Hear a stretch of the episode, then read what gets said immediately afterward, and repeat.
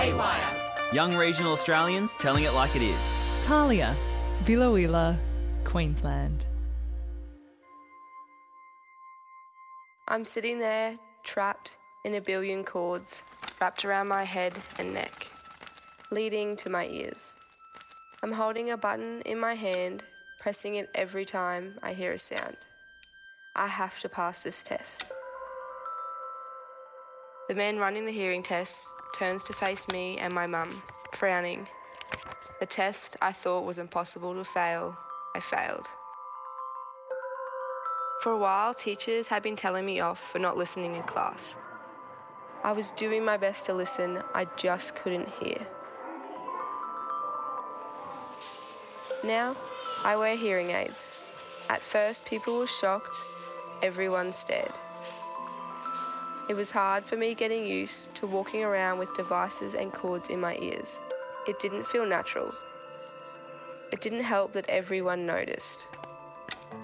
I live in a tiny town based off two mines. If you live in Biloela, chances are someone in your family has a connection to the mines. My grandparents work out there. The whole town is at every sporting event.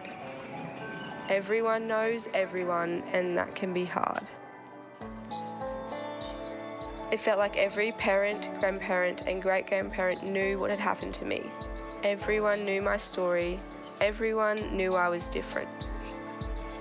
I didn't wear hearing aids for two years because I was worried what people would think. People would over exaggerate when I don't have them in, asking, Can you hear me? Yes, I can. I had to show a new girl around school. She had bright pink hearing aids. She loves them. Pink is her favourite colour. She saw my brown ones and said she wanted to get hearing aids like mine because she was so scared people were going to judge her. I felt for her. She's going to have to go through what I did.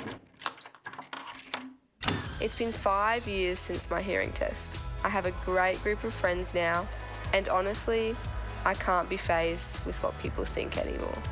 It's tiring having to explain who I am again and again. People that truly care about me won't judge me for my hearing loss. I told that little girl to hold her head high.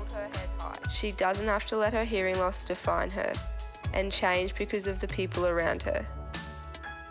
I hope she keeps her bright pink hearing aids. Haywire. A new generation of storytellers.